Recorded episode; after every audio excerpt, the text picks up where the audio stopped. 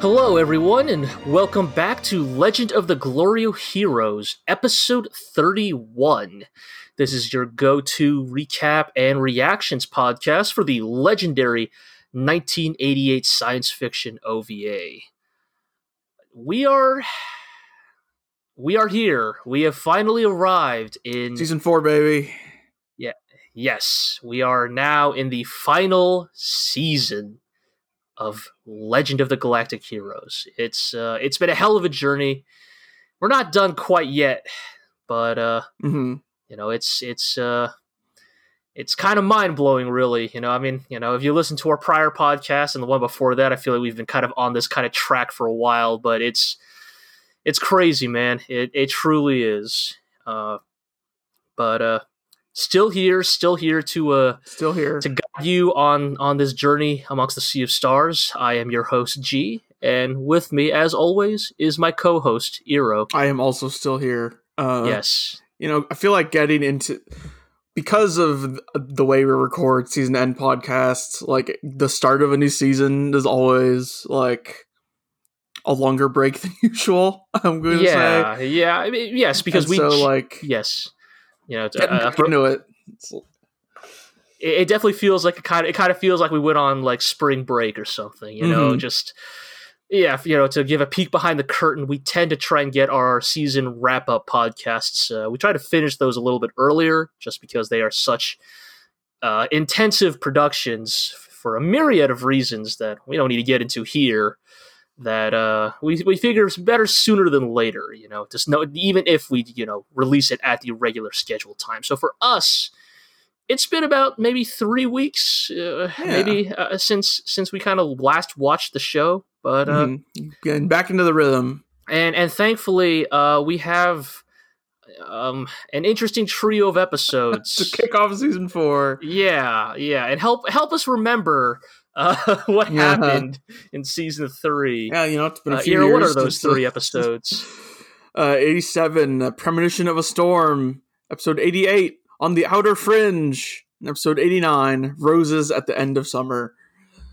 Yes, so we kind of kick off with episode eighty-seven, which, uh, if I'm being frank, is uh, it has some interesting things going on, but I feel like it's maybe a little mundane by this show's standards. It almost feels like a recap episode in some regards. Right. I'm sure, you know, like, kind of in context of watching this at the time or whatever, it's a little better to have that sort of in-depth oh, totally, recap. Totally, yeah. I, I didn't check myself, but I, I, I assume it's been a couple years for the people who were watching this at the time. Yeah. And, you know, it, it can help to be reminded of, like, you know, the big comings and goings of of such a saga. I, I believe but, this is uh, ninety, yeah, so we, ninety-seven compared to season three ending in ninety-five. Yeah, exactly. So two years, you know, that that is quite a while. I mean... You know, if we were to use the modern example, it's been about a year since we watched D N T, so, you know, same same thing. Jesus Christ. But, uh, so, yeah, episode eighty-seven opens with uh, the narrator just being like, yeah, Reinhard owns all of space, basically. Yep. Like, no, no possible immediate mi- military conflict could possibly occur now. Unless. Uh, unless, yes. But uh, the narrator also adds ominously, history will not allow society to stagnate. uh, and kind of just ends it at that, because we jump into kind of Reinhard uh, back to work during peacetime. Yep. You know, uh, Reinhard kind of opens up with uh, talking to some guys, being like, I don't know if I want to do this palace thing. Like, he he mentions we, we need to that, save money. Uh, yeah, that actually, like, this is maybe the first time, like, maybe the second time in this entire show that the, the, the Empire side has ever mentioned the reality of, like, the economics of warfare. Reinhard mentions that the treasury is kind of stretched at the moment because of all the wars they've been fighting. Like... It's it's kind of a throwaway line, but I feel like this and, like, I think there was one line in season three for, like, from some minister whose name I already forget, who was, like, also, like, getting some attention because he was complaining about the wars and, like... That's right, yeah. Yeah, and so it's like they're starting to met, like, for better or worse, Legend of the Galactic Heroes always operated in this weird like paradigm where the F P A was constantly beset by like the economic and like social realities of waging war, whereas like Empire had reserves, baby. The Empire just seemingly had endless reserves of manpower and cash flow. Like they just, it didn't matter. Like it, like there apparently were, there were a few bits of like Reinhard making a good Casus Belli meant lots of people were signing up. Yes, like I guess that. I, I guess that's true. I just feel like the Empire just seemingly, apparently, never had to worry about potential brain drain or or or or the coffers going empty. They're they just always so had enough like, money yeah. from somewhere. I guess so like I don't halfway know. Halfway through season three. yeah, yeah. It's not here until season three, season four that Reinhard is finally like, okay, all that money we fleeced from those nobles, like in season one and two, is finally starting to mm-hmm. run dry. Um, so he's basically saying, like, we should postpone building this big-ass palace because do I really need such an ostentatious show of authority? Right. And I'm fine with living like, in this hotel room. Like, yes, whatever, man. Yes. But Gluck and, is like, well, if you don't live in a palace, then all your subordinates will feel bad about living in a palace. Which, uh, to, to which I respond, good. Maybe right. nobles shouldn't live in palaces. But I mean, yes, but like the power structures of the the empire, yes, don't really allow that sort of thing. Right, they right. don't allow. Yes, it's for it's better not, or it's not worse. Their culture. Right, like for better or worse, the culture of the empire means that like Reinhard intrinsically sets the high end of the bar. Like, mm-hmm. you know, you, you, you see this time and time again with, like, you know, like them telling Reinhard that, oh, Steinmetz never married because he said he wouldn't get married until you did. Or, yeah, like this part here where it's like, well, Reinhard, if you don't live in a palace, no other noble would dare, like, try to live in one in fear of, like, you know, overshadowing you. you. Yeah. Yeah, and so I, I think that some of those, like, concerns are petty, but within the context of their culture, it does make sense. Mm-hmm. But, uh, narrator yeah, you know, so they co- goes into yeah, go a, the narrator goes into a thing about how, even though he's the Kaiser and he's great at pol- politics and military, Reinhard is still just a dude in his early twenties. Yes. Doesn't really know about ordinary life. Yeah. Like they kind of mentioned, like, yes, he knows how to reform an economy. He knows how to reform a legal system. But, like, at its core, Reinhard is not particularly well-versed in non-military affairs. It's just not his specialty. Like, you can tell, like, where Reinhard's passions are, you know? Like, Reinhard probably, you know, like, Reinhard strikes me as the kind of guy who reads a book on, like, legal affairs because he knows that's what a ruler should do. Mm-hmm. But, like, he is definitely the dude who, in his spare time, is probably, like, studying battles, you know? That's where his real passion is. Yeah. But, uh... they kind of move on from that, and we find out that Mittermeyer has kind of proposed a new plan to Reinhard. And Mittermeyer, Mittermeyer's plan, essentially, he wants to build two Iserlohns on each side of the Fezzan corridor.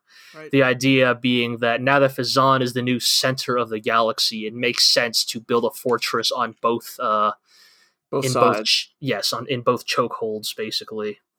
Got to protect um, the capital, man. Yeah, and, and and during this conversation, Reinhard being Reinhard, like, flashbacks to, like, the time when uh, Reuenthal asked him to save Mittermeyer. And mm-hmm. you kind of have a little flashback to, like, back, remember that time in season three or whatever? Remember in season three when they had this flashback? Well, they're having that yep. flashback again. Indeed. And uh, but this time we are getting it from Mittermeyer's perspective, where he has been imprisoned for executing a a noble who was doing bad shit, basically. Yeah. And uh, Mittermeyer's kind of, you know, sitting there in prison, man. Door yes. opens up, and uh, this motherfucker straight torturer, out of Fist man. To the North- yes, yeah. this motherfucker straight out of Fist of the North Star enters the room. This dude who claims to be a member of the Empire is like, ho ho ho, you know, blessed is he whose hobby and job are the same thing, and my job is torture. I'm to interrogate, and by interrogate, I mean pulling your teeth out and whipping ya. I'm gonna whip you so hard, and I'm really good at it. It's like, this dude is like, for like several every, minutes. For several minutes, every time, every time we return to the Empire, we are shown the most ridiculous people. Like, so this person could never exist in the F P A. Like, if this person ex- lived on Heinessen, like, causality itself would, like, shift and morph to, like, push him out of the off the planet because he is too ridiculous. The, the Empire in general is just too ridiculous and too dramatic. It doesn't make any sense. But yes, this man just gloats to Mittermeyer about how good at torture he is and and how much he enjoys torture. He mm-hmm. he, he makes it very clear to Mittermeyer. I want he's like, Mittermeyer, I want to be clear with you. This is not just a job for me. This is a hobby, and I'm very good at my hobbies. And uh, uh. it's about to whip Mittermeyer, but Mittermeyer pulls some fucking counter hit bullshit and mm-hmm. gets the dude caught up in his own electric whip. By the way, it was an electric whip. Yes, stun um, whip. Yes, and he gets electrocuted. And after that, uh, the door opens up again. Uh, uh-huh. Landsberg, yeah. uh, Count Landsberg from season one, and his cronies show up. Bulk up, and they're all like, they're all like, you know, oh, oh, oh Mittermeyer, yes. And Mittermeyer fucking turns out that like turns out that Reinhard is not uh turns out that Re- Reinhard is not an Reinhard is not uniquely an idiot in the Empire for constantly demanding one v ones with Yang Wen-li. It turns out that this is endemic to the Empire in general because Mittermeyer pride roasts, is very important to them, I guess. Yes, yes, Mittermeyer roasts Landsberg and then goads him into a one v one. He's basically like, oh, yeah, and big tough man. Take off my handcuffs. Yeah, like, take off my handcuffs and one v one me if you're so strong, if, if, if you're so, like, sure of yourself. And, of course, Landsberg fucking falls for it, and Mittermeyer beats the shit out of him until his goons, like, you know, hold him down. Even the goons and, are, like, laughing at Landsberg and his ass yes, beat. Yes, uh, yes. Well, yes, even the goons are like, fucking this guy thought he could one v one Mittermeyer to fit. Like, again, and it's like, so we were all making fun of Reinhard for being like, Yang, I'm going to take off my shirt and meet you at the at the seven eleven. Turns out that's how every man on in the Empire operates. So yes. It turns out Yang was just exploiting a very well-known weakness of uh, Empire machismo. Indeed. But, uh, but uh, once Landsberg's like, you fools, shoot him, they all pull out their guns. Uh, but the uh, power trio of Reinhard, Kircheis, and Reuenthal also show up with their guns. Yes, and they blast them, or like, blast the guns out of, out of their hands. It's very funny to me because, like, you know, just the realities of animation, but, like, it's like the three beams come out, like, simultaneously, mm-hmm. and, like, each one of them knocks one gun out of, like, one of their hands, and yes. then, of course, the camera pans over to fucking Reinhard, and, yes, Reinhard Reuenthal and uh, Kircheis just, like, standing there fucking Charlie's Angels style, and it's just, like, it's so fucking ridiculous. Like, is there, like, like, is it, like, before they ran in there, like, was Reinhard, like, okay, when we run in there, we sh- we shoot on three, you know, Kircheis, you get the guy on the right, Reuenthal, you get the guy on the left, like, it's just... Uh, Everything they do in the Empire has to be so fucking dramatic, but uh, but yeah, so they re- they they rescue uh, Mittermeyer, mm-hmm. and uh, and uh, it says you know, the bond between the four of uh, four of them had truly been forged that night, because uh, I guess apparently now Reinhard is good friends with Mittermeyer and Reuenthal, according to this scene. Yes, and they also mentioned that because of these actions, like. They basically get sent to the front lines of the conflict with the F P A, which eventually is what we see in the events of the first movie and the opening yes. episodes of the show itself. Yeah, uh, Fourth Bell Tiamat. Yes, where Reinhard uh, dis- distinguishes himself on the field and in many ways uh, serves to benefit him more. But uh, but yeah, so, you know, just that ridiculous fucking Empire shit that is also kind of serves as like a weird flashback, but also explains like yes how how they all became friends, I guess.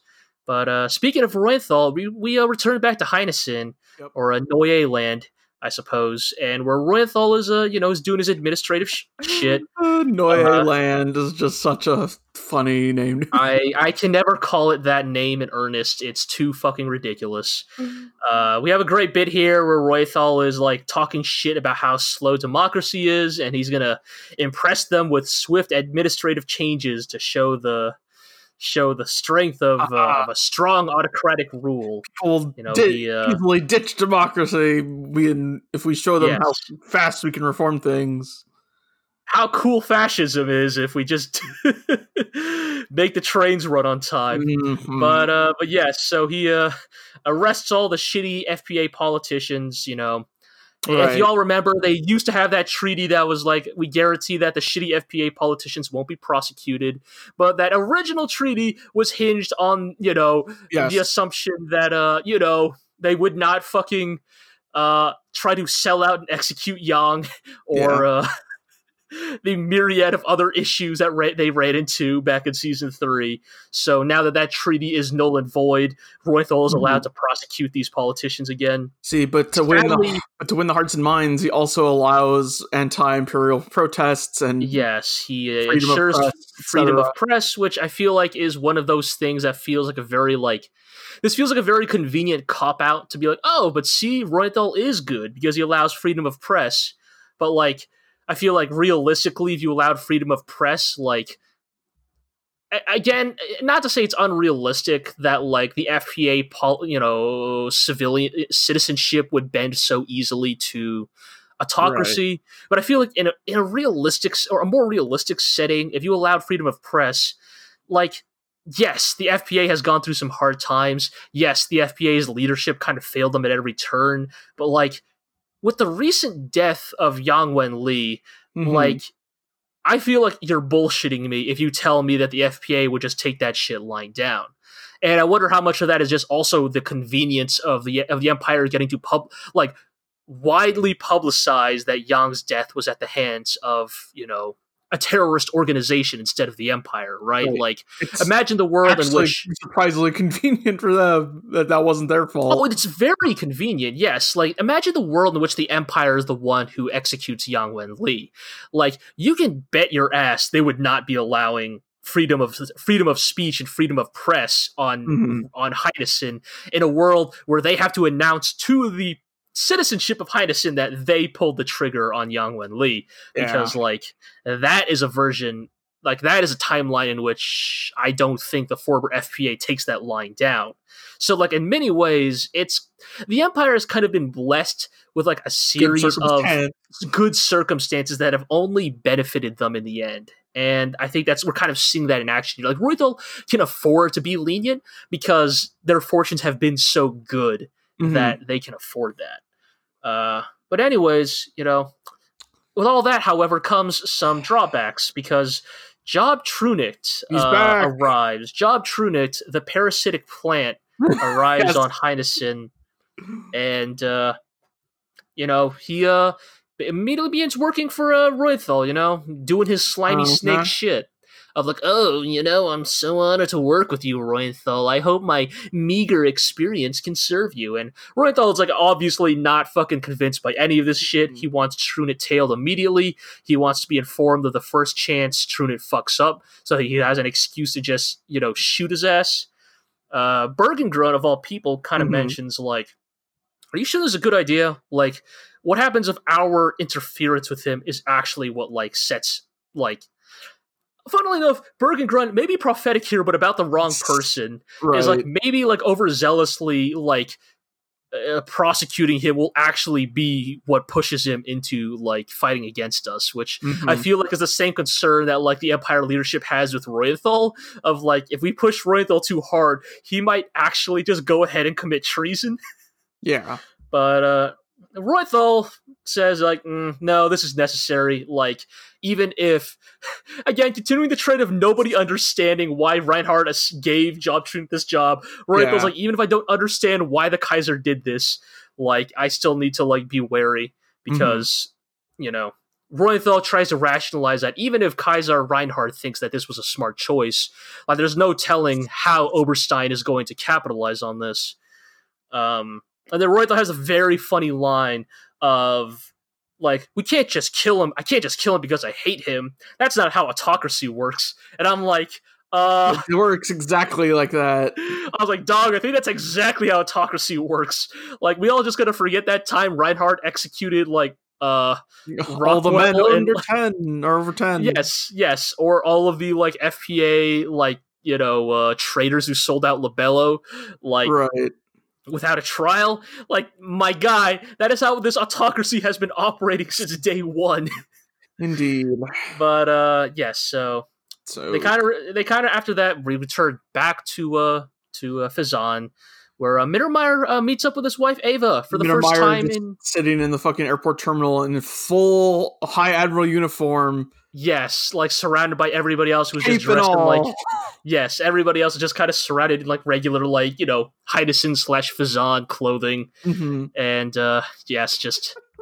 It's it's such a good look. Like, you, you just got to imagine, like, you're at the you're, you're also there at the airport waiting for your wife, mm-hmm. and you're like fucking sitting next to this dude dressed in his ridiculous full fucking regalia. Uh-huh. But uh, yeah, they they they meet up again, proving that Mittermeyer and Ava are like the, the only one happy couple still remaining. Only, yes, the only other happy couple in this universe that aren't the Castle News. Um, right. And uh, we are told that a. Uh, Uh, Mittermeyer, uh, Reinhard wants to meet up with Mittermeyer and Ava. Uh, however, we're also uh-huh. informed that uh, Mittermeyer has been having fevers again. Again, they, no. Yep. I'm, I'm telling you, man, they keep bringing like they do. I feel it's like thing. It's yeah, straight I feel, up a I, thing. I, I know, I, I know. Uh, that's the thing. I, I feel so vindicated here, but also like I feel like this is like really like this is kind of like they're doing a really good job, kind of slowly building the dread here because like you remember back in, like season two and three, mm-hmm. right? Like right again, sick was like a one-off thing. It was like a oh no, the Kaiser is sick from overwork. But I feel like they've been kind of slowly building up how frequently he's been getting sick. Yeah, and like I really think that like we're gonna he's gonna get diagnosed soon, and we're gonna find out like. Some shit's going on. But anyways, Reinhard luckily managed to pull it together in time and uh, has a double yep. date with uh, him and Hilda and uh, Mittermeyer and Ava. And, you know, they're just kind of talking. And apparently, most, well, now that now that we have the benefit of hindsight of these whole three episodes as a, as a whole, we now know that the most important part of this conversation was uh, Mittermeyer informing you uh, your wife, Mittermeyer. Right, Reinhard, how he proposed to his wife. And uh, how Mittermeyer has always been the most fucking just ridiculous but earnest goober in the Empire. Um, yes. And uh, and yes, and just somehow got lucky enough to just happen to propose in his ridiculous way to the one woman in the entire galaxy that uh, would put up with that. Yes. But, so they uh, go to their modest little two-story house on Fezzan, their new home. Yes, yes. And um, they're walking home and just talking about life, and the thunderstorm starts uh-huh. starts happening, and the episode just literally going. ends with yeah, so the episode just literally ends with Reinhard, most powerful man in space. Yes, yes, it, it's just Reinhard staring ominously out the window with the thunderstorm, just. I, it's like it's like not just the people of the Empire operate on this fucking level of melodrama. It is like the whatever the people itself. of the Empire are, the universe itself like alters its sense of causality to also operate on these same melodramatic standards. And it's uh. it's very good, but it is also ridiculous. But uh, but yeah, that's kind of all there really is to say about that episode. I feel like you know it was it was a fine episode, and but I would also say that like.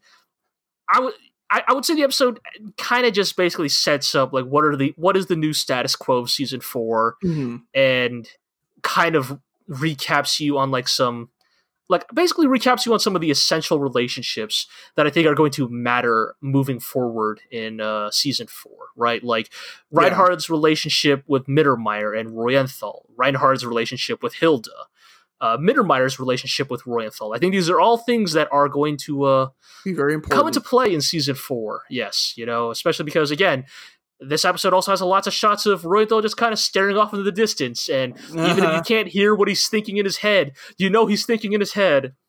Maybe I should commit treason. Oh God, all these troops. Yes, yes. They, they, the narrator makes sure to remind us all that Reuenthal is explicitly the second most powerful man in the galaxy now. But yep. uh, let's move instead to uh, the least powerful faction in the galaxy. if uh, in uh, episode eighty-eight, indeed, uh, we return back yeah. to um, to uh, to Iserlohn. Yeah, we open up with just the, the Frederica's speech from uh, the end of season three about how uh, thank you all for fostering this bud of democracy in this in these difficult times.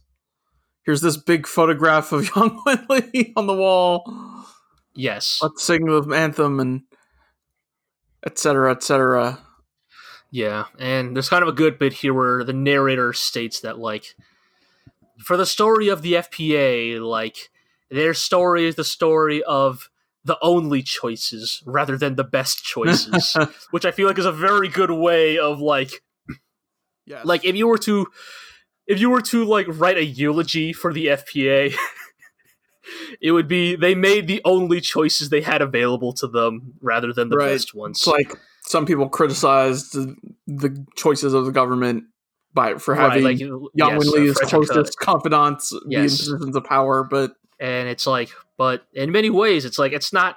You're right. Like, are the, were those the best choices? Perhaps not, but were those the only choices they could have realistically taken in the absolute dire straits they found themselves in. Mm-hmm.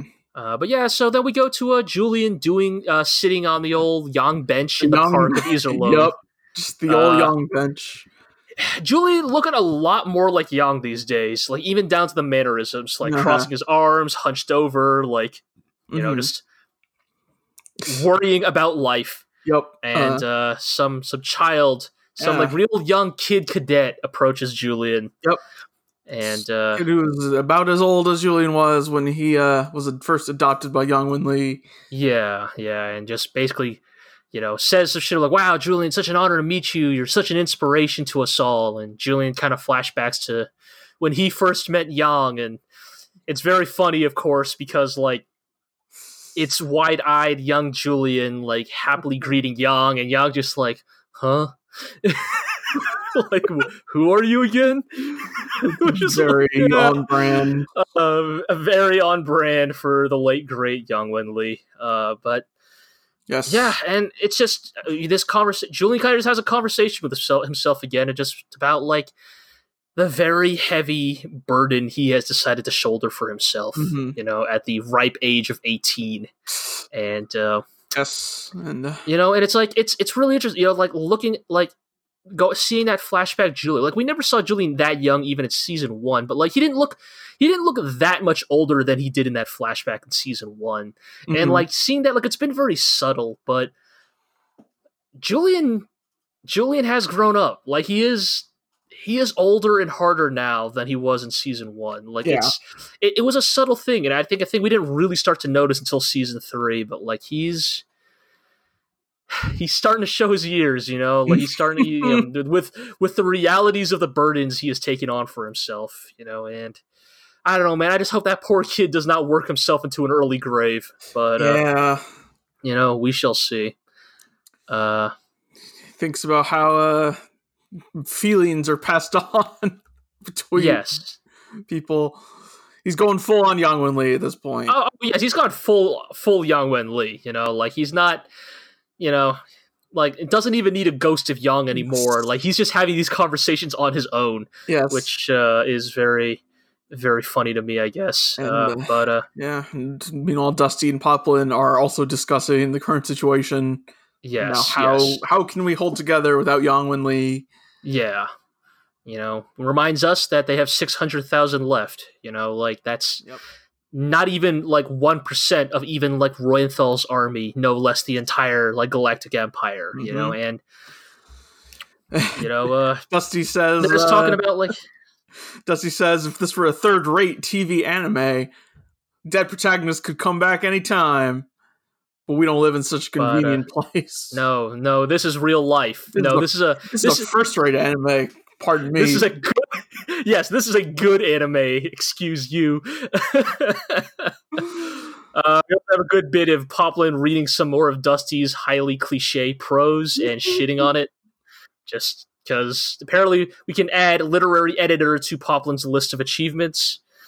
Um, but uh, yeah, you know, they've, they've, they've kind of just accepted, like in some aspects, you know, they are... Uh, They are, they kind of occupy the outer fringe of civilization itself, you know, yeah. like maybe maybe at the time, you know, maybe at the time, Yang.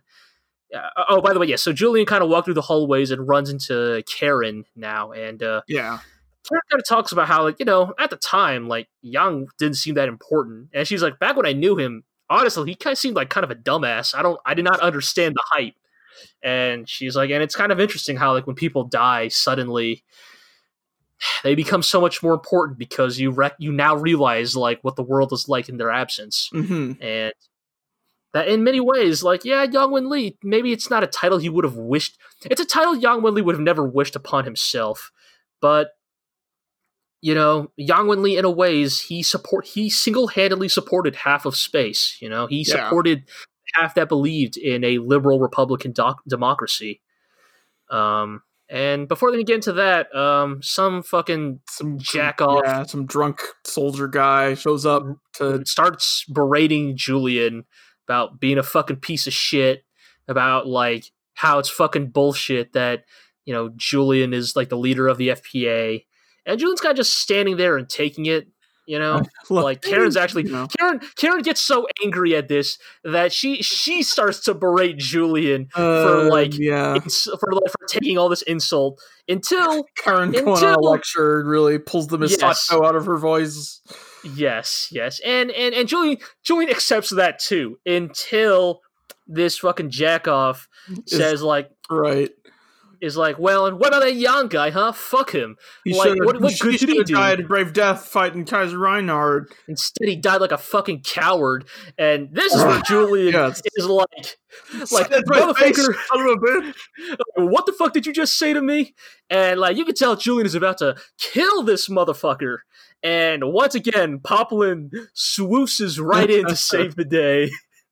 Poplan just, like, swoops in and is like, motherfucker, please, I believe you're speaking to our fucking, you know, commander-in-chief here. So if you piss him off, he'll turn you into meatballs. Yes, yes. Like, Poplan is like, I've seen this kid in action. Like, he'll axe murder a dude with the best of them. You know, so uh, you maybe watch your mouth. But, um... Mm-hmm. But yeah, so kind of after that, um, we kind of switched to a uh, kind of Schenkopp talking with Kazelnu. Yep. And what is maybe single hand like this conversation? I like to pr- I I'd like to think of myself as, like, you know, look, I am not a, I'm not a I am not a true historian by training, but I have studied history a lot throughout my my academic journey, and I'd like to consider myself, like, you know, at least decently versed in history, but. This show still manages to find ways to open up my eyes in some very good ways, and one of them is uh, this conversation that Kazelnu has with Schenkopp about uh, mm-hmm. kind of the future of the F P A, the future of what right. will their legacies be, and how, like, you know, in many ways, we are always going to be the weaker organization because democracy is a system that exists to theoretically hold those in power accountable. Right. Like, democracy is a system in which the powerful can be brought low by by the people. And, like, as a result, it will always be an intrinsically more fragile organization. And then Schenkopp kind of waxes poetic about, like, how will how will they remember us? And how will they remember Yang Wen-li and Julian Minchie? Will mm-hmm. will will Julian be remembered as Yang Wen-li's protege, or will Yang Wen-li be remembered as Julian's teacher? And mm-hmm. this is a really good conversation. And I have to give credit to you, Iro, because, like, while I, I well, I obviously learned this concept in history, I none of my professors ever used this term, but um, the term that you informed me about is this concept of historical contingency. Mm-hmm. And historical contingency, it basically came about as as a counter argument to the kind of prior held assumption about history, which was that history was, uh, to use another term, uh, the term that I was familiar with, the idea that history was teleological.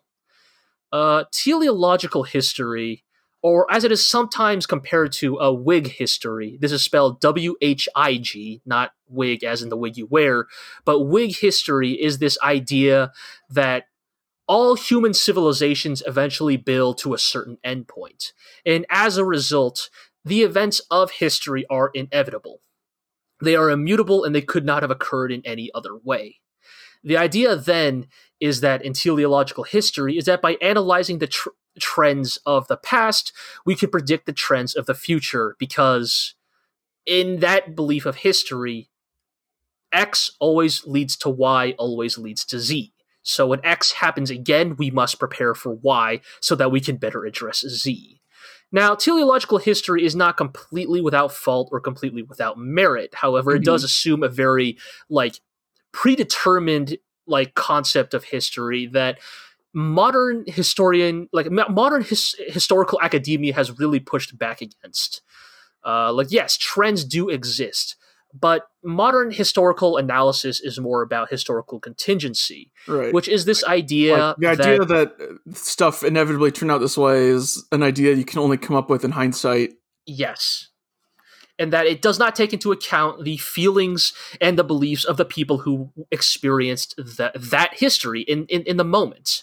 You know, the like a, a classic example, of course, would be, say... Um, you know, to, to use like an example that people might be familiar with, an example might be, say, the, you know, the uh, the the fame of Vincent van Gogh, right? The the famous painter. Like in his time, you know, everybody knows the story, right? Oh, Vincent van Gogh, he was like cantankerous and a little bit crazy, and he died penniless, you know. Like and and in the time, you know, nobody cared about him. He had this weird style that nobody appreciated. But now in our time, we recognize his genius and what he did for the art world and blah, blah, blah. That is a great example of historical contingency, is this idea that, like, what the people felt and believed at the time does not always line up to the results that we, like... View in hindsight. View in hindsight, yes. And so, like, you know, like, theological history is, oh, you know... Of course we were going to beat Hitler. Of course we were going to defeat the Nazis. Like, of course we were, you know, like because, that was because the, of like, because events prior to this lined up in this way, this way, this way, this way. Like, we can say that it logically led to that when, yes, at the time that stuff was all way up in the air. Exactly. You know, it's kind of the same thing with, like, the Civil War. Like, in hindsight, you look at the quote-unquote the stats, right? Like, the num- the differences in manpower, the differences in manufacturing, the differences in, like, morale and leadership. And, like, of course, in hindsight, it's easy to say, well, of course the Union was going to win the war. But in the time, like, of course, of course people were not ignorant. Even in the time, even in the middle of the Civil War, people were aware of these realities. Lincoln knew how much of an advantage he held. The Confederate leadership knew how much of a disadvantage they held in terms of manufacturing and manpower. But in the time, at the moment, like, nobody can really tell, you know? Like, early in the war, when the Union was losing battle after battle, in the time, like, Lincoln was at risk of losing the presidency for, for re-election. Uh, people were totally ready to be like, wow, like, we better throw in the towel. Like, the South might have this. It's it's very easy to forget that, like, the the, the current experience is mm-hmm. is as much a part of history as as as our as, as our retroactive analysis of it itself. And and this is, like, what makes history so fascinating, but also what makes history right. the kind of, like, uh, uh, overwhelming rabbit hole that Terrifying. It is, because because like history is not just like history is not just the study of an event. History is also the study of the people in that, in that event. And then history is also the study of what historians thought of that event a hundred years ago. Like, that is an aspect of history itself. Like, there's literally there's literally history of the Civil War devoted to analyzing what historians a hundred years ago thought about the Civil War, mm-hmm. of what they thought, of what they thought of the war. And it's it's it's it's it's some real, like, mind-blowing recursive shit that is still, like, undeniably important to, to to to to study, because that helps better inform us about the human condition. And so, again, you can argue that Schenkopp's just, like, fucking shooting off a slick line here because that's what Schenkopp do. But right. you could also say that, like, this is Schenkopp kind of getting at the core of, like, sure, in the moment, in the moment of Legend of the Galactic Heroes. Of course, Yang Wen-li seems like this all-encompassing, incredibly important figure. Yes. But... But, like, when they when when when when like Julian Minchie the Sixth because sadly the F P A turns into an elective monarchy in the future. Sorry, guys, bad future. But when Julian Minchie the Sixth watches a documentary on the origins of the Iserlohn Republic, like, what right. is that? What is that? What is that documentary going to say? Is it going to say, "Oh, like Julian Minchie, the protege of the legendary Yang Wen-li, Julian Minchie, he tried his best." Or is it going to be Julian? Or is it going to be legendary hero of democracy, Julian Minchie? Oh, he was taught by this guy named Yang Wen-li, right. but he doesn't like, really I think matter. The like example I brought up that's in context of the show is that we're always talking about Heinessen, Ahle Heinessen, the great hero who started the F P A. When they explicitly state he died halfway on the journey, and like a new Yen Kim Hua is the one who actually started. Exactly, everything. exactly. You know, and, and that's the thing. It's like it's so. You'll excuse me. You'll have to excuse me, friends. This topic is one of my favorite topics in history. Not, not what I'm about to get into, but, but this concept of, and I'm so glad I have a name for it now because I have talked about this. I have literally talked about this concept in this podcast before. I even so now to have a term, three paragraph explanation. Yes, yes. So, like, so another great example of historical contingency, is, to, specifically in military affairs, is uh, Alexander the Great. Uh, Alexander the Great, blah blah blah, famous, you know, hero of the Greeks, conquered.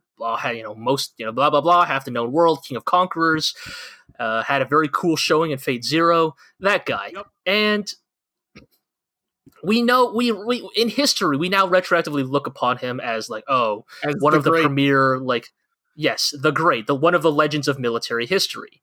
But, and, and when we think, and, and maybe, maybe some people have heard of his name, but most people really don't know of him beyond uh being the father of Alexander the Great, and I'm talking about Philip of Macedon.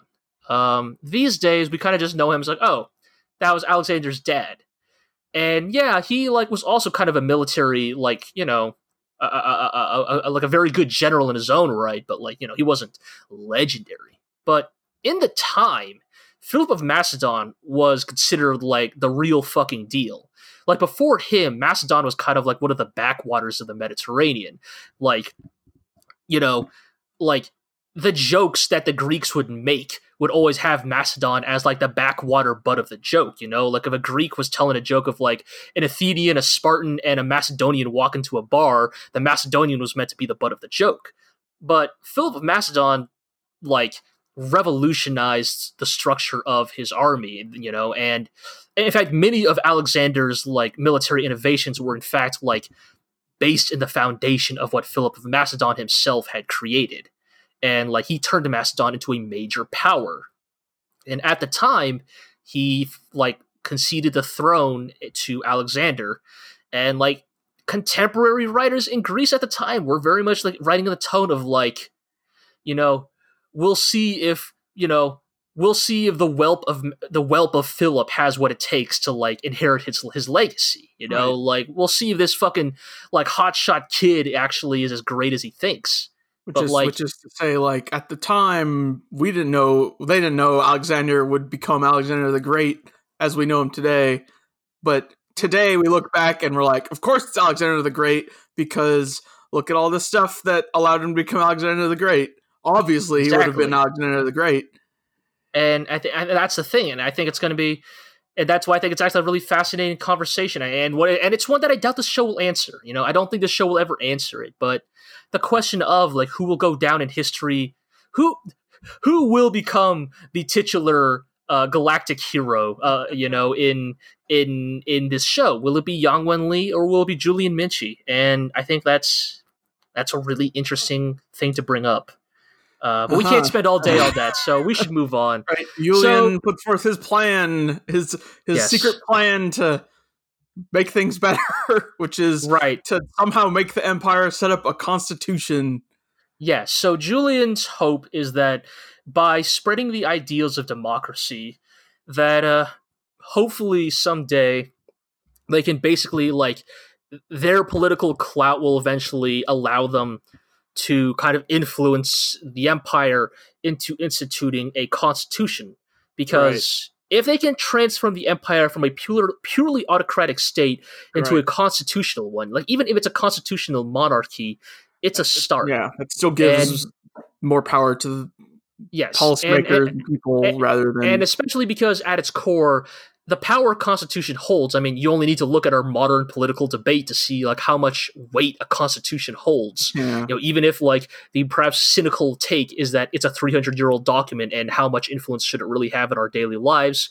But this idea is that a Constitution can allow like steady, gradual change to the, you know, mm-hmm. the fabric of a political system.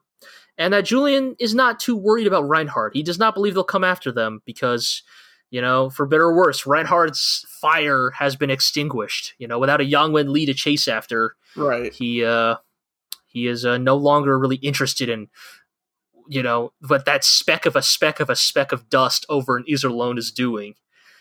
Um, said that said, they're still making sure to prepare for potential military action. Of course, yes, because the de- the time will come. Like, Julian is adamant, though, he believes that the time will come when, you know, we're going to have to fight. And maybe, mm-hmm. who could say whether it's the Empire or something else entirely, but someday we'll have to fight and we'll yep. have to get ready. Get a, and a Dusty cool says montage. that, uh, Dusty says, don't worry, like, no matter what happens, my foppery and whim will change history. And I'm just like, oh, Dusty. All right, Dusty. But yeah, we got a quick montage of everyone still working, like, on the stuff, and uh, check we check in with with us with Lieutenant Sewell, the sole survivor of the attack on Young's ship. And in case you had, in case you thought we had run out of like, in case you thought we had run out of like sad scenes of people reacting to Young's death, uh, season four still has a couple loaded for us.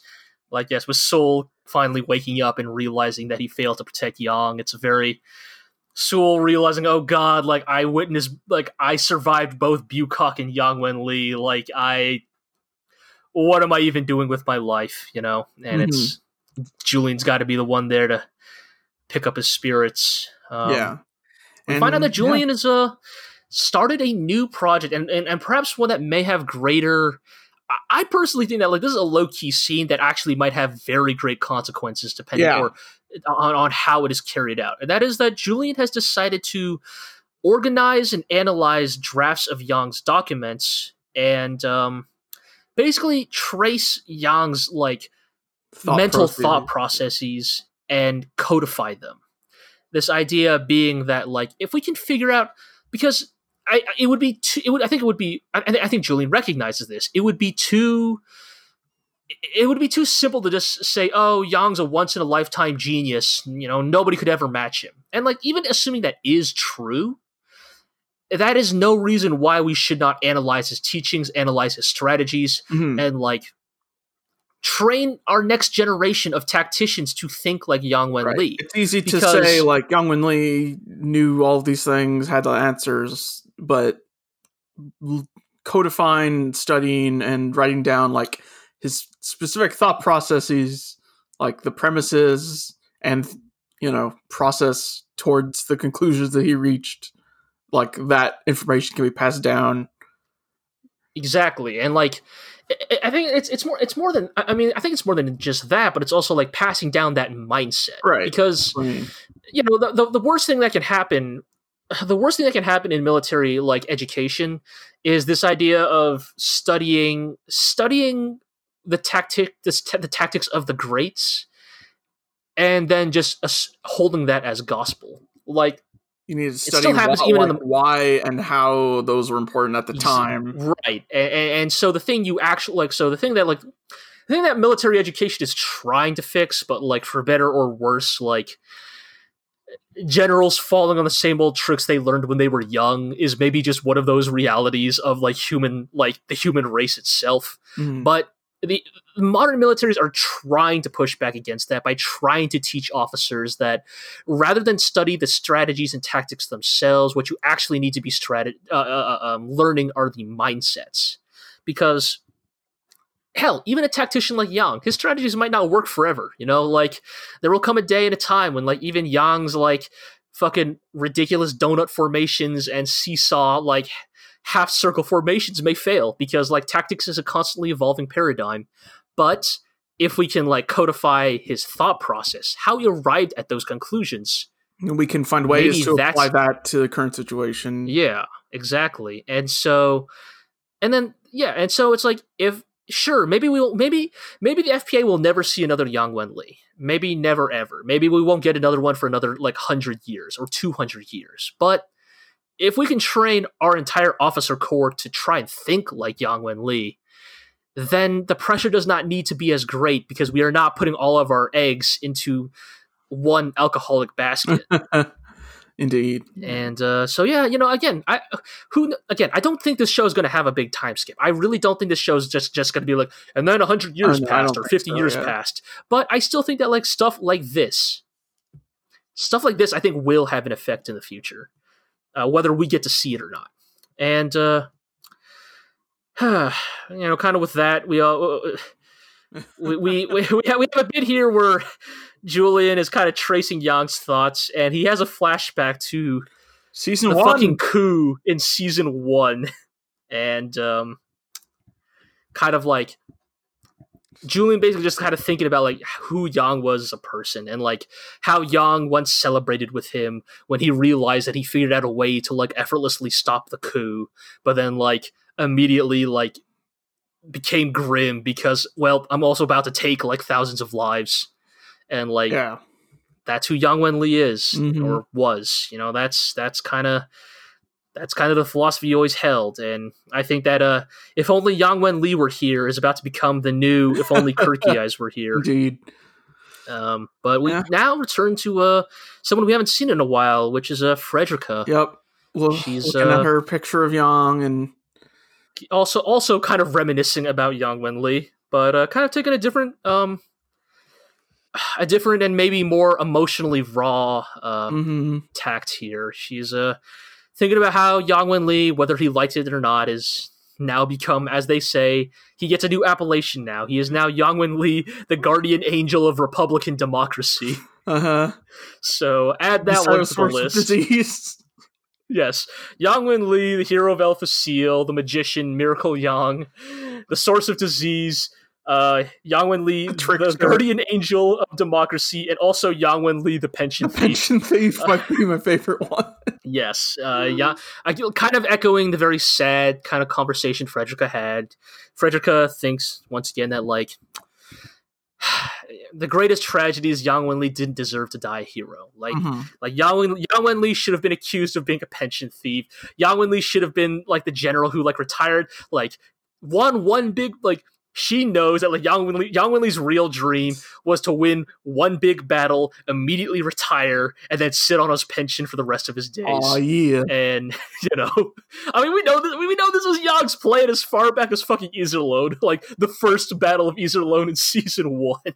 Yeah, and but the tragedy is he never got that because you know just that's what again the circumstances of the time and mm-hmm. at the time and world he was born into de- dictated that he was his hand was forced into becoming a legend mm-hmm. and you know and that yes like Frederica of all people knows how much Yang anguished over his actions like Frederica knows of all the people in the world Yang. Truly despaired over like the, the very real human consequences of his actions, you know, like, like Yang Wen-li was no, you know, let's be real. Yang Wen-li was no pacifist, you know, like y- Yang Wen-li was, Yang Wen-li was, a, was like a late stage Amuro Ray, you know, he didn't like war, but he did what had to be done to save his people. But that doesn't mean he liked it. And there's a line here where Frederica thinks you might have killed millions of people, but at the very least you made me happy. Yes, and you know it's it's a very funny line to laugh at in hindsight, but I think it really speaks to the volume of like this idea of like uh, people are defined by their relationships, and like yes, Yang Wen-li, the historical footnote, is just the master tactician who won a few battles, killed millions of people, and then was you know assassinated. But Yang Wen-li, the man, made a lot of people very happy. He inspired a lot of faith in a lot of people. And again, to kind of echo Schenkopp's conversation, like, is it going to, you know, like, is it going to be, you know, is it going to be, is it going to be, is, is it going to be Planet Minchie with Yang Wen-li Park? Or is it going to be Planet Yang with Julian Minchie Park? You know uh-huh. what I'm saying? Like who? Like where will Yang Wen-li's place in history be? Like, will he be the legend to end all legends, or will he be the man who like inspired a, a legendary movement to take place? And um, but with all that out of the way, we find out that Konev yeah. on the Undutiedness has returned. Yeah, we've brought stuff. We brought we've brought some Alpha Soul whiskey for you guys. Also, some grave news that uh. So, uh, Job Trünicht is back on Heinessen. Right. Um, and we continue to have every... Everybody there. Yes. Is like, not this motherfucker. And, and yes. ev- also, everyone yes. continues to be like, why is he being appointed to this position? What's the meaning? What is the Kaiser's plan? Just everybody continuing, again, because of because of the way that Reinhardt's government works, everybody's just forced to assume, ah, the Kaiser's got a plan for it all. And like he Kaiser the Kaiser just has to keep rolling with this mistake he's made because there's no going back. Uh-huh. And uh and uh, give the news that Job Trünicht is uh, affiliated with the Earth Cult people, which yes. we've known for a long, long time. Uh yes, but they have finally come to the realization of, and Julian is uh Julian is is is kind of inspired by this news because the the narrator helpfully points out to us that uh Julian reserved for himself two goals. The first being to uh, honor Yang's sacrifice and plant the seeds of democracy, and his second goal was to avenge his death. But uh, before we can get into that, we find out that uh, a sudden incident has occurred at Nguyen Kim Hua on, Park uh, on September first, yes. which we will not see in episode eighty-nine. Which we do not find out in What's episode eighty-nine, it? So thanks for that show. Spoilers, episode eighty-nine does not get into what that incident is, but we should get into what episode eighty-nine is about. Indeed. Uh, episode eighty-nine opens with, uh, you know... Uh, the narrator saying that although Reinhard von Lohengram changed many things, cha- like got rid of many customs of the uh, Golden Bum Dynasty, there's a tradition that he was unable to change, and that's that the Kaiser is going to be an assassination target. Yes, yes. So we're told that uh, Reinhard has once again been getting sick frequently, but he has not made it publicly apparent. He is uh, he's making a public appearance at a. Uh, some fucking place in Fezzan. I don't so really know. Like a, it doesn't really it's matter. It's a new cemetery for the war casualties. Sure. Yes. Yes. That's what it was. And uh, kind of, high, you know, Reinhardt's like honor guard are kind of walking around him, making sure he's safe. And uh, they notice the they notice the assassin because he is the shadiest looking dude in this crowd. The one person this in assassin, the crowd who's not cheering and who looks like he's about to kill someone. Yes. Like... Assassins in this universe seem to veer between either um, tragically effective at their jobs or hilariously bad at their jobs. Mm-hmm. Um, this assassin falls into the latter category. Um, not even with a gun, he just tries to straight up uh, stab, tries to stab Reinhard with what looks like a poisoned stake or something. Right, like a fucking um, wooden spike with stuff on it. Like yes, yes, it's kind of ridiculous. Like my guy, you could not get yourself a gun, just off a laser ring. And, Or a laser ring, oh, or a bazooka. Just got a corpse around, you can pull a bazooka out of. Yes, but uh, yes. Yeah, so Reinhardt's guards detain him, and they're all like, "Ah, we caught this Earth Cult guy," and he's like, "I'm not part of the Earth Cult. I'm from Westerland." Westerland, and Reinhardt's like, "Oh shit!" Gasp! My like, yeah, that's right, dog. You remember Westerland? Uh, yes, yes. So for those who have not, uh, for those who have forgotten, Westerland is the planet that Reinhard let get nuked. Right. It is the planet that Prince Braunschweig nuked to the fit of fury that Reinhard knew was happening yep. and had the means to stop and chose not to because it would turn the public's opinion against right. the Lipstadt it would League. Be politically and uh, this man, et cetera, et cetera. Yes.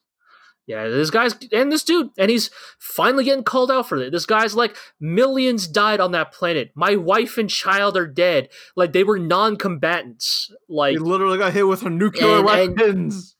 And, yes, yes, you condemn them all to death. And, and Reinhard is shook. Like Reinhard is like literally like shaking here. He is mm-hmm. actually like he has flapped. Yes. Uh, but who isn't flapped is Oberstein. Uh-huh. Oberstein steps in front and is like, actually, it was all me. Not the Kaiser. It was all me. It yeah, was a yeah, good Oberstein idea. Once again. Yeah. Oberstein tries to do his fucking cold math of like, yeah, so, you know, like three million people died on Westerland. And sure, they were civilians, but like, if we hadn't, like, if we had stopped that bombing, the war would have gone on like three more months and ten million people would have died. So really, I made a good choice, and I will. I would do it again. Look, like and, calculus of war, or whatever. What do they call it? Yes, it is. Yeah, yes, it is the. Yes, it is the. It is, it is the cold math of war. And like, here's the thing: even if Oberstein is correct, like that does not absolve that decision. Like this is like, this is the same. Again, this is the same. I'm not going to get to it here because it is a very contentious topic, but it's the same like right. debate that occurs over like America's choice to drop nuclear bombs on Japan.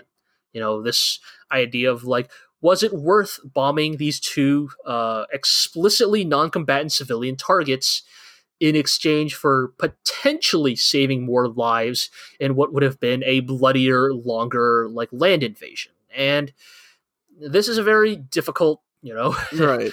uh, conversation to have with no easy answers. But regardless, I think that what can be agreed to is that if nothing else, it is a fact that should, you know, that the perpetrators should be held accountable of. Yeah. And Yang, I mean, not Yang, sorry, Reinhard is now finally like being held accountable for this. And, and it does make me realize now, like, Reinhard probably doesn't, I mean, Reinhard probably allows, I mean, if Reuenthal allows freedom of speech, Reinhard probably allows freedom of speech, but now I'm beginning to wonder, were the events of Westerland ever publicized?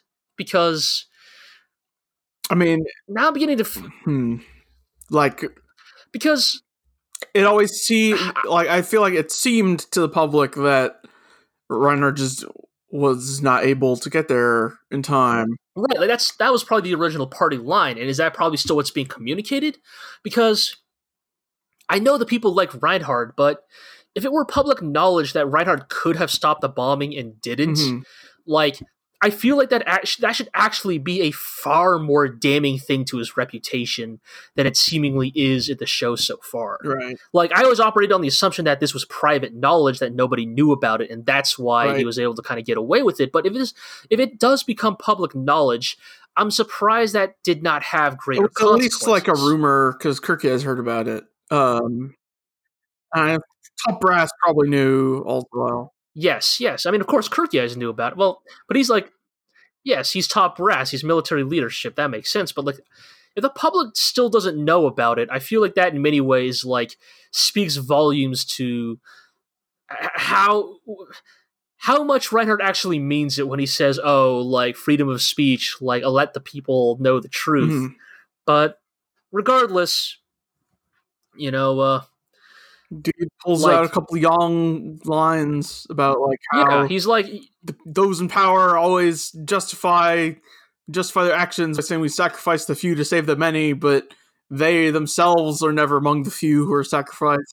Exactly. Yes. Yes. The dude, dude is pulling out some literal Yang lines here of like, yeah, like sure, sure, you can say you sacrificed a small minority, you know, to save the majority, but what about that small minority? And was it worth it?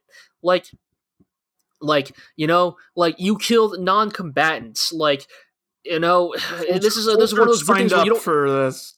Yes, like this is you know, get into the very weird math of like what is the life of a soldier versus what is the life of a non-combatant. But like those ten million that could have potentially died in that three-month campaign were those soldiers. Like were those soldiers who signed up for and knew what they were getting into. The non-combatants did not.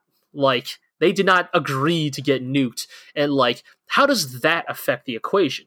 And so you know, dude is dragged away. Reinhard kind of panically like.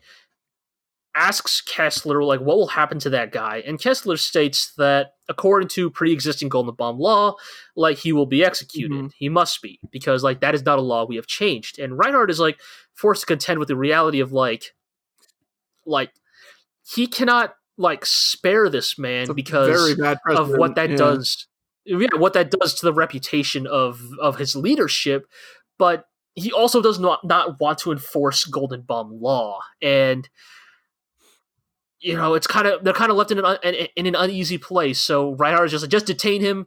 I'll decide what to do later.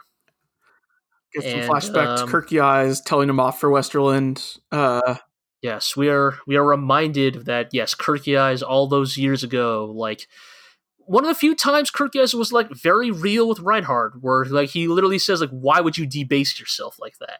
Like from a person like Kircheis, that's like. Mm-hmm. That's like the, that's like the thing you never want to hear from a guy like no. Kircheis, who's usually so Kircheis polite. Kircheis is disappointed in me. Yes, yes. Kircheis is the guy who would be like, "I'm not angry with you, Reinhard. Everybody knows that's worse." And like that would, everybody knows that's worse. Yes.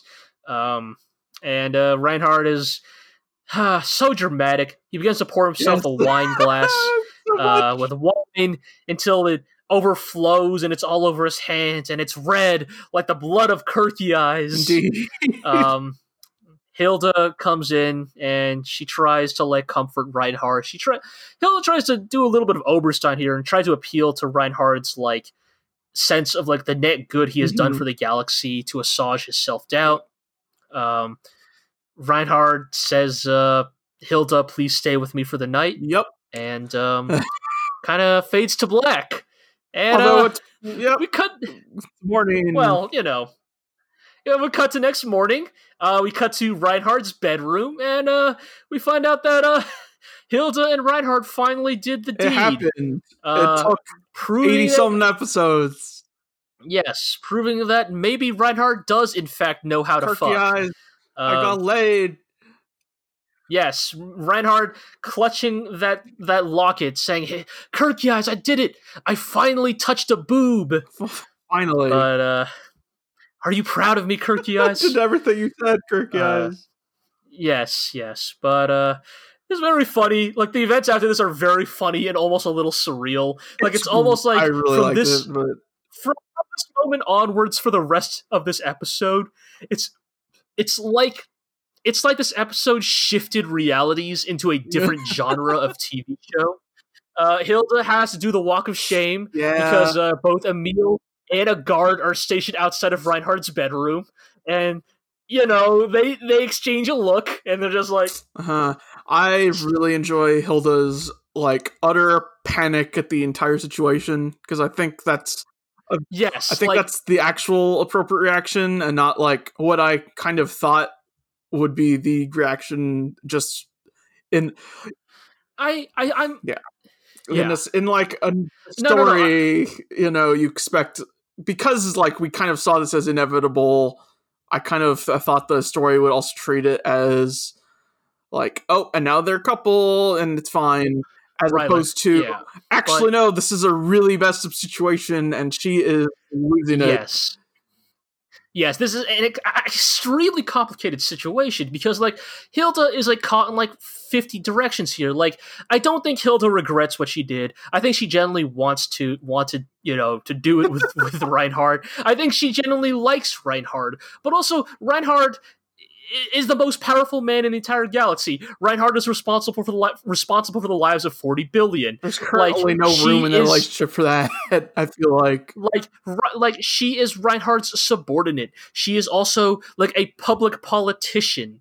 Like, she's a member of Reinhard's, like, government. She's a military like, her dad, her dad is a member of Reinhard's government. Like, this throws in so many equations, so many weird things into it. Like, like, Like, this is totally a thing that, like, you see relationships that, like, start off really spontaneously. It's not that, like, the two parties don't want it to happen, but, like, after a, something like that happens, like, ideally, both parties take a couple days to, like, get it together and, like, kind of, like, go- rationalize it before, you know, like, having that real, like, heart-to-heart talk afterwards. And so that's kind of what Hilda does. She kind of makes a run back for the Mariendorf Manor. Um, her, like, attendant is like, "Hilda, where were you last night?" She's like, "I'm gonna go home. I, where is? I, I'm gonna have breakfast." And the elder Mar- Mariendorf, Papa Mariendorf, is just, just, just like, "So you weren't here last night." You just tell he, like Papa Mariendorf has like such a fucking like not a shit eating grin on his face, but he's like such a knowing look. Like, I also got like, the vibe he was doing, if you're trying very hard this entire episode to like keep himself measured. Oh, of course, of course. No, no, no. He's he. The elder Mariendorf is a pretty good father, all things considered. He knows, like, he knows his daughter well enough to know that, like, like, like, the elder Mariendorf is the kind of guy who knows that, like, this was going to be inevitable. But I think that elder Mariendorf also knew that whenever it did happen, it was going to be messy, and so he's trying to be as like yes. gloves on about this as possible. Just like, well, let's have breakfast. Yep, totally normal. Nothing weird going on. Until the attendant shows up God, and is like, the door. Um, "Who was the Kaiser?" The Kaiser's at the door, Help. and Hilda is like, "I'm going to my Look, room." I can't. I and, can't. Right. It's the most. I like, absolutely cannot. It's see. The most flapped we've seen Hilda this whole show, I would say. Yes, like she's like, "I cannot see Reinhard right now," and like, Daddy Mariendorf is like, give me a minute. Goes over there, finds. Thankfully, you know, I love, I love when they give us a series, a trio of episodes where it's going to be really easy to pick the head yes. image for this podcast because I just get to pick fucking shoujo like Otome Flushing, Game Reinhard, Reinhard Flushing with the fucking bouquet of roses. We have Reinhard practically sparkling, yes. blushing ear to ear, holding the biggest. Like, if you thought, like, if you thought, like. If you thought Mittermeyer's bouquet of flowers was ridiculous, or wait, wait, did he? How did it go again? Did did Mittermeyer just like buy out a whole flower shop or something? I'm trying to, I'm, I, like, I'm trying to remember how Mittermeyer did it. Ran into the flower shop and was like, "Give me all the flowers!" And then everyone was loud, started laughing at him, and he's like, "Okay, no, no, yeah, no, no, yeah, yeah, yeah, just give me, give, give me the good ones, give me the good ones, give me the good ones." To buy again. Yes, yes, okay, yes, that's how it went, yeah. But, uh... Right, Reinhard was like, oh, Mitter, Mitter, two episodes ago, Mittermeyer told me he brought a lot of flowers. And it's like, Reinhardt's only, like... it's like, it's like, Reinhardt's only context for how to propose to a woman is fucking Mittermeyer. Like, Steinmetz is dead. The rest of his... The rest of... Yeah, like like Steinmetz is dead, Reuenthal is dead, like all of his more measured admirals are like far away right now. Like he's not gonna ask Oberstein, so like ask Reuenthal like, contain her like, in your house for a while. Yes, yes. Oh boy. Well, that would be a good topic, yes, is uh love advice from the Empire admirals, yes. Like Reuenthal definitely like detain her in your house and then like fuck her for a week straight. Uh, yes, Mittermeyer is like buy a flower shop. Uh, what, what would what would uh what would uh what's his name? What would Mecklinger's be like? Compose a slick, compose a sick poem. Love. I'm going to teach you yes. about courtly love. what, what does Bittenfield, oh, Bittenfield do? What's Bittenfield's love advice? Oh, uh, Bittenfield's would be terrible, but also maybe cu- like I try to imagine like Bit like I think I think Bittenfield's proposal would probably be okay. So you remember in Gundam: The Origin. When uh, Dazzler Zabi uh, proposes to his wife. I think that's how Bittenfeld would do it. Bittenfeld would, like, tower over this poor woman. He would be, like, he would be a little nervous at first. You know, he'd be, like, playing with his fingers. He'd be like, you know, I uh, I have a very, uh, I have a very accomplished military career, you know. Um, I've never lost a fight. Yes, you have, Bittenfeld. I've never lost a fight. Um, you know, I, I killed Bucock. Um, Bittenfeld Junior Yes, and then he would basically just do the double commandant and be like, I, Bittenfeld, am asking, would you bear my children? He would, he would. He would, he would. And uh, that poor lady. Um, man, I feel like I feel like I, we could come up with so many more, but for now, I just have to say, you know, I didn't think anyone could beat Yang for most awkward proposal right. in in this show. But uh, somehow Reinhard beats him because uh, he doesn't even propose to Hilda herself. He proposes to Hilda's dad, which, you know, is maybe how they do things in the Empire. Right. He's all this like... Is, all this is like, also uh, Reinhard, like, reverting from God Emperor Kaiser of the Galaxy to, like, kid, child Reinhard. star who doesn't know what he's right. doing. Like, this is th- this is the reminder that, like, we're not going to say that like, Reinhard is emotionally stunted, but, like, he has really not grown as a person since, like, like, like as a person. Like, I, I, as the human being he is around people like Kircheis and Aneros, the growth of that side of Reinhard came right, to a like, close when Reinhard died and Aneros cut herself like, from him. Like, the Kaiser of the Empire, considering the history of the Empire, having the Kaiser of the Empire be like, "Oh no, I slept with a slept with a girl. I, I need to take responsibility." Right, is like the most fucking like. Like, of course you would, because like this is like reverted back to like five years ago. Five years ago, the Kaiser had concubines. Right, right. Like this is like like this is Reinhard like a combination of like his like young naivete, but also like. Yes, Reinhard of all people would be the person primarily concerned about like how the Kaiser's like, you know, to to quote uh, a certain translation, how the lewd Kaisers of the past have um have ruined the lives of women. Of course, Reinhard of all people would be like, I would never, wa- I would never do that to a woman. Not after what they did to my sister. Like I'll, I'll, I'll, I'll marry Hilda immediately, uh-huh. and. Elder Mariendorf is like, try not to fucking lose it here. Like, you know, try like, not to laugh in the face of the Kaiser. Feel the incredibly deep breath before every sentence coming out of yes, Papa yes. Mariendorf here. So he's like, look, yes, but uh, yes, the elder, for, leave, leave it to me for now. I'll deal with Hilda. Yeah, yeah, he's like. You know, he's like he's just trying to he's trying to let Reinhard down easy. He's mm-hmm. like, Hilda is very happy, but she needs some time alone. And I promise you, when she's feeling better, I'll send her back to the palace. Okay, like just go away for now. Like, basically, just don't be here. Like you're you are not you should not be here. Basically, like. Like, remember what I said at the very beginning of this is, like, when often when, like, two people who, like, do like each other but have a complicated relationship finally get together, they often need a couple days to, like, pull, you know, like, rationalize things yeah. for themselves. The problem's that, the problem then is that when one of the p- people in that relationship has that kind of, like, alpha-type personality who, like, cannot stand the idea of, like, stewing in a feeling for a couple mm-hmm. days, so... Like, their immediate instinct is to show just, up at the door. Like, show up as soon as possible when that is, like, actually the worst right. possible thing you could do. But, uh, yeah, so Hilda comes out of her room after Reinhard leaves and um, kind of has a conversation with uh, her dad, you know, and, like, you know, the elder Mariendorf is like, I mean, you like him, don't you? And she's like, yeah, but I don't deserve to. It's not that I, kind of relationship. It's not worthy. Like, it's, it's really wrong. Right, yeah. Or she, or so she says, right? She's like, oh, like, I'm, I'm not worthy of him. And, like, it's not right. And, like, think about her connections. Like, think about, like, what this would do to the government. And it's like, these are all, like, I mean, some of this is, like, Hilda trying to rationalize. But I think some of this, these are also very valid concerns. Like, but, like they've never, like, they've when, never, when, between the two of them, she's never been in a position where...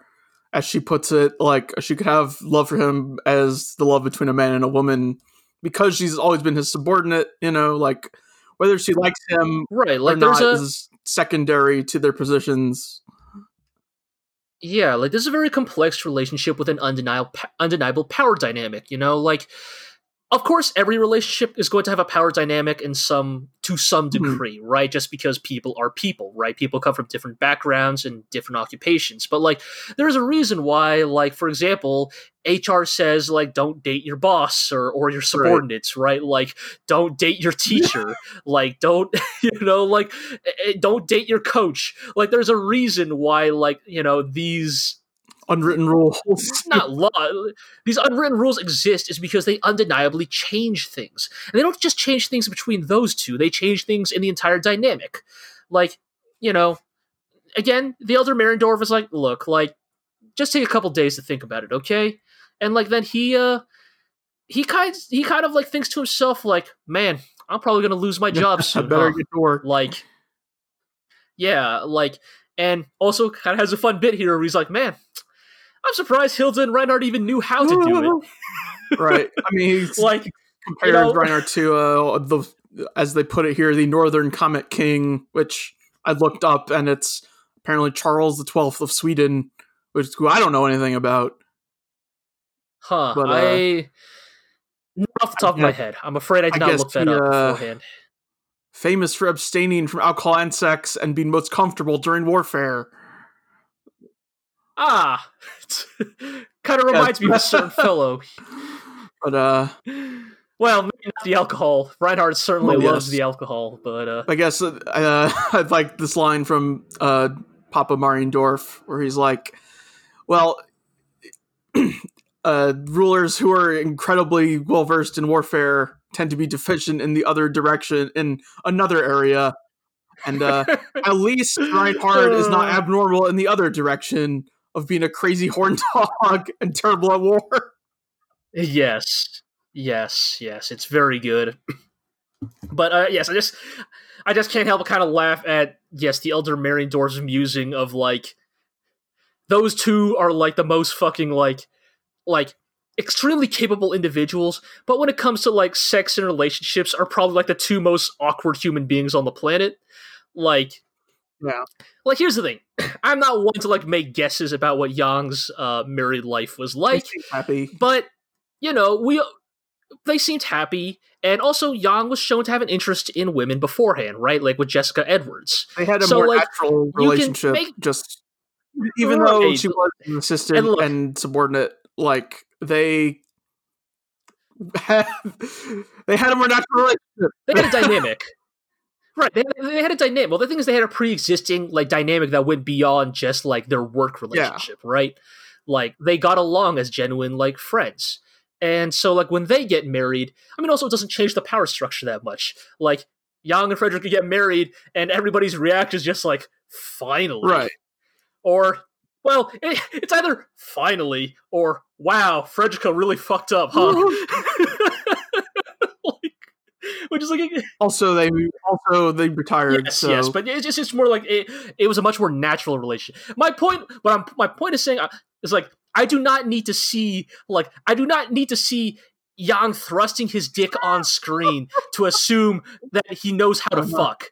I am just uh-huh. saying Yang probably knows how to fuck. Reinhard and Hilda Reinhard needs Kircheis there to show. I almost him. don't want to even. Uh, Right, like I don't like, I don't want to like get too fucking like gross here, but I'm always trying to imagine that like while the deed is being done, Reinhard is probably like clutching Kircheis's amulet in one hand, uh, like he was, he was. like Kurt, like like like, like you know, it's some kind of like Jesus take the wheel moment, like Kircheis guide my dick. Uh huh. Nope. And so with nope. that. Um... We uh, Reinhard in we, his uh, office wondering about this. Right, and yes, and he is informed by Kessler that the assassin uh, has committed mm-hmm. suicide. And uh, in many ways, this is probably the ideal scenario. They, they do go uh, through how uh, Reinhard's like, you by suicide, you don't mean that you just killed him, right? And they kind of go into how, yes. no, they didn't kill him, but they didn't stop him from do, committing suicide at all. And uh, what right. else were they going to yes. do? This idea being, yes, the idea being that, like, you know, in many ways, like Westerland, uh, inaction was more politically mm-hmm. expedient. And, uh, you know, like, for better or worse, I think this release, I mean, I'm not saying that this was a bad thing, but what I am saying is that this very much speaks to, like, you know, that, that trope of, like, who you are in the mm-hmm. dark, right? Like, who you are when you're alone. Like, for better or worse, for all the moralizing the Empire does, this is who they are, right? Yeah. Like, they'll make the hard choices when they have to, but if a politically expedient, easy choice presents itself, they'll take it, like, regardless of, like, whatever, like, collateral damage it does. And, uh... you know, kind of with that, that kind of concludes the end of episode eighty-nine. Yeah. And uh, with that, this uh, trio of episodes comes to a close. Uh, how you feeling about uh, how you feeling about the start of season uh, four, I'm, Euro? Yeah, I'm into it. I want to see like where we go from here. Um, obviously, I guess like I assume the next episode or two at the of the Empire side will be like about Hilda and like political restructuring. Uh, considering that. And how that'll turn out. But also, what's the incident in New Kim Hua Park? I want to know. That's probably going to involve we still do not somehow. know. Yes, yes, we still are not aware of those events, and uh, you know, if if nothing else, season four has done a pretty good job of, as always, setting up some good, right. compelling plot threads like for how, us to follow. How can you know, we, we have con- considering that the main situation right now is Reinhard Reuenthal stuff. How can we drag the Iserlohn crowd into this? Right, like. What is Iserlohn's next course of action? Where does Reinhard and Hilda's relationship go? What happened at the park? And, uh, you know, some of the stuff they said from last season, right? Like, what is, uh, you know, what is Lang and Rubinsky up to? Right. You know, we, uh, we haven't seen them in season four yet, but we know they are planning things. And related to that, what about Oberstein? Yeah. And, uh, and, and I think even more importantly, uh, what's Mecklinger doing? Give us more Mecklinger, damn it! I fucking, I'm fucking President angry, man. Like, General Mecklinger. We have, we, we are, we have been promised Mecklinger time and time again. This motherfucker still will not show up. The show denies us our our rightful uh, fucking fix of Mecklinger, indeed. and uh, I don't know how much longer I'll tolerate this. But uh, yeah, I think that's gonna call this one a podcast. So. Um, Let's do the basic housekeeping. As always, uh, you can you know catch this podcast and the rest of our content on the glorio blog dot com. You can follow us on Twitter at the glorio blog. You can listen to this podcast on Spotify, Google Play, Podbean, uh, wherever else podcasts are are stored. Uh, you can also uh, we also upload these podcasts to YouTube, so you know check that out if that's kind of more your speed. Uh, you know. If you have the time and the interest, you can maybe check out our sister podcasts, you know, the Glorio Chat, where uh, we just finished uh, talking about our our preview of the upcoming season, mm-hmm. you know, kind of what are the what are the highlights, the lowlights, you know, what are our expectations are for the fall. Including the uh, something called Legend of the Galactic Heroes. Dynamite yeah, yeah, D N T is airing. Season two of D N T is airing soon, and uh, I think inevitably we're going to watch that because that's who we are now. Yeah. Um, it's going to be a real interesting return to Amlitzer, you know, uh, because now that we've watched the show, like or the O V A, like the context of so many things, even if they're relatively similar, are so different in the like beat to beat moments that like. I'm really actually kind of curious how certain things will play out, you know? Like, we can we can talk about it here because we don't need to worry about spoilers, but, like, how is Kircheis going to die in D N T? Right, where we'll get the bazooka and the corpse. Right, like, like something that dramatic just does not feel like D N T style because D N T is so much more like the nice word is grounded, the maybe meaner word is boring in its execution. Like, like I just don't see them doing stuff with that same level of absurd theatrics. But uh, you know, I think I think we'll we'll have to see. Um, I also want to point out once again, I don't like Bogdashu's new design. I actually it does don't not... recall it, so I need to see. All it. right, I you'll have to check that P V again. He's like, you. I think Iro. I mean, you said you, you said he doesn't look like Bogdashu at all, so I probably like didn't even register that it was him. Like Iro, I think you summed it up best as what Bogdashu should look like. He needs to look like a used car salesman. Yes, like, like or it's not right. Okay, you know what? I will say this.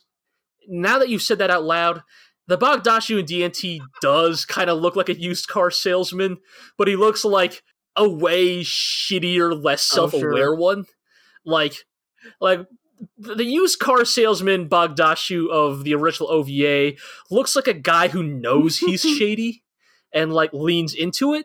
Whereas like the Bogdashu in D N T just looks shady because like that's just who that guy right. is. And like, he, he, he's still convinced he's a normal person and that he's convinced everybody he's a normal person, but he is not actually a normal person. But, uh, we'll have to save that for our inevitable D N T corner of, uh, this podcast. Uh, yeah. Once that starts airing. Yes. We're, we're going to recap both, uh, the O V A and episodes of D N T at the same time. Uh, but yeah, I think that'll. Oh, also uh, the other sister podcast, um, Glorio's King of the Kaiju, where uh, our uh, our Glorio British correspondents uh, talk up. about kaiju movies. Yes, I think a, a new one of those about Space uh, Amoeba just came out. Space Amoeba, yes, definitely uh, something I've never heard of this movie before, but certainly got a vibe to it. But uh, I mean, yeah, okay. With all that said and done, I think uh, I think that'll do it. So, as always, you know, to everybody listening, welcome back, and thank you all for staying with us. I hope you'll uh, I hope you'll stick with us to the to the bitter end. And uh, Eero, as always, thank you for accompanying me. Thank you. And until next time, we will see you amongst the sea of stars.